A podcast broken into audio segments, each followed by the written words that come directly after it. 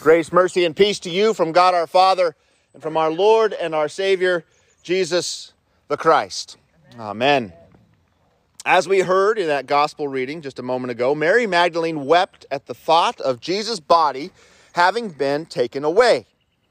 When she realizes that it's actually the resurrected Jesus who's speaking to her as the light is coming up, as I could really relate with this as I get to the top of this hill and I see a figure standing here talking to two other people who I'm, I have not met yet. One I know really well, but I didn't know who he was. It was Tom, already here this morning, greeting people.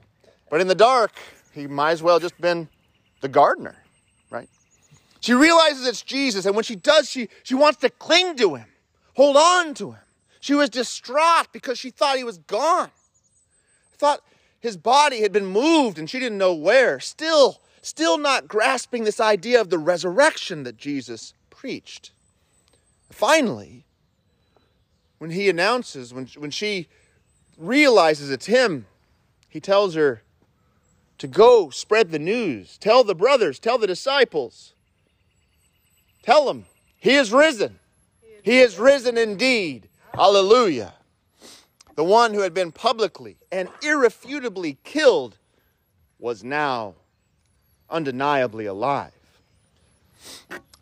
You and I live in a time after Christ's ascension to heaven. He's seated at the right hand of his Father and our Father, his God and our God. We're blessed to live in a time that not only has Mary's eyewitness account of Jesus' resurrection, but also the eyewitness testimony of the disciples and of hundreds of others, as we heard in the epistle reading, who interacted with Jesus after his resurrection and before his ascension. My friends, Jesus got up from the dead. He is risen. He is risen indeed. Hallelujah. Real people witnessed the resurrection of our Lord. They saw him with their very own eyes. They talked with him. They ate with him. They touched his wounds. And then they all did what Mary did. They told other people what they experienced. If it was today, they would have made a YouTube video or a TikTok and it would have went viral. They told him that Christ is alive in the flesh. Death couldn't keep him dead. Jesus' resurrection was not a secret. His resurrection wasn't hidden or obscured. It wasn't a, a close encounter with just his people. The eyewitness accounts that the once dead Jesus was alive again truly went as viral as it could have in first century Palestine before it could be written down in what we now call the Gospels, before Paul wrote any of his letters. Excuse me. You can't get too carried away early in the morning. before the church recited the Apostles' Creed for the first time, or any formal statement of belief was composed people just like you and me told their neighbors the good news of Jesus' resurrection. They opened their mouths and told their neighbors that Christ is risen. He is risen indeed. Hallelujah. Death, death, your death has been defeated once and for all. It's fitting to say that in this location. This is a temporary holding place for the faithfully departed, for their bodies, as their souls are already with their Lord. That good news spread that death did not have any fangs anymore. Each of the hundreds of eyewitnesses told their friends and family what they saw Jesus alive. It's important to really dwell on this because you and I live some 2,000 years after the life, death, and resurrection of the historical Jesus. And we live in a very skeptical time. An era fed by one form of disbelief after another. A time of ridicule where recorded miracles, such as the resurrection, are discounted with, without serious inquiry by millions upon millions of people with a worldview informed by the unbelieving thinkers of the Enlightenment, many of whom worked tirelessly and intentionally to remove God from our world in order to ignore the reality of their personal sin that they wanted to keep committing. This is what we've been influenced by. Men who did not want the reality of God hindering them. And so they worked in their fields to proclaim that God is dead so that he would stay dead. And we wouldn't be hindered by sin. Little did they know that there is a solution to sin. That God is not dead. He is risen. He is risen indeed. Hallelujah. You and I live in a time where it's hard for many of us to believe in Jesus. We're encouraged not to accept the historically verifiable accounts of Jesus' resurrection by the influences and influencers of our age and the age just prior to us. It's easier for us not to consider the scientific, forensic, and historic evidence that confirms the claims of the books of the Bible. It's easier for us to sell out and live a life of conformity with the world, not thinking not using our reason, not investigating the claims, but just going with the path of least resistance. But truth remains. Even if someone doesn't want to admit it, the evidence is in place. Truth is objective, it is knowable. It is absolute, even in a postmodern relativistic world. Truth doesn't care about your feelings or your opinions, it remains what it is. Jesus remains alive. We have the eyewitness testimony of those who saw Jesus alive and well after he had been brutally murdered on the very public Roman cross. After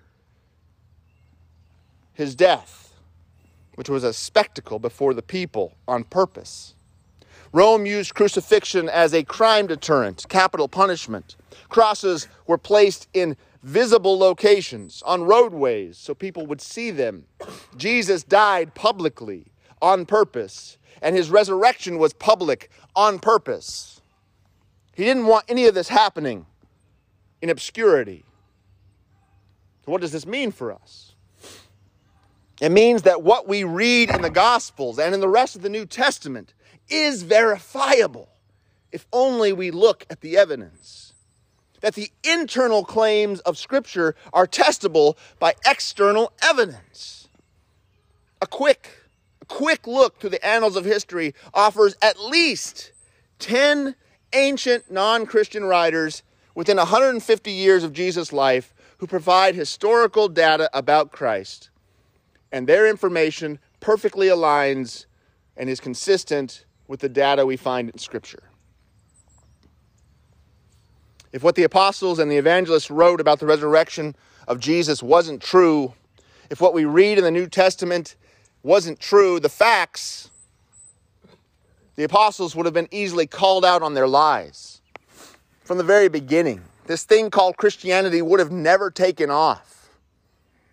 In John's Gospel alone, there are nearly 60 historically confirmed or probable details that you can look up and verify. The New Testament includes over 30 historical people, plenty of whom had great interest in discrediting the Christian eyewitnesses of Christ's resurrection, enemies of this new religion that didn't want it to spread. What the apostles and the evangelists said about Jesus' resurrection was heard by hundreds of people who were there, who saw the resurrected Jesus with their own eyes. If the accounts of the other eyewitnesses to the events of the resurrection the people referenced in the public testimony of the apostles, the women on Easter morning, Cleopas, Thomas, the Roman guards, the Pharisees, the hundreds of others that are mentioned. If it wasn't true, the apostles would have been refuted loudly, publicly. Someone would have said, That's bogus. I was there. And with the support of the Roman and the Jewish authorities. Men like Pontius Pilate and Caiaphas, with the Pharisees and the Sadducees, had motivation to pay close attention to what Jesus' followers were saying about his resurrection. They wanted to call BS on the eyewitnesses desperately. What the apostles taught in the Jewish synagogues, they taught this in the Jewish synagogues. There weren't churches at that time, it was in houses and in the public gathering places, the Jewish synagogues and the Gentile public square. What they taught and spoke there was in front of a jury of other eyewitnesses. While it was proclaimed to an audience filled with naysayers and skeptics who were diligent to scrutinize and desperately wanted to catch the evangelists in a lie. One false statement is all that it would have taken. One misspoken sentence, exaggeration or embellishment, one, one made up miracle, and they would have called their bluff.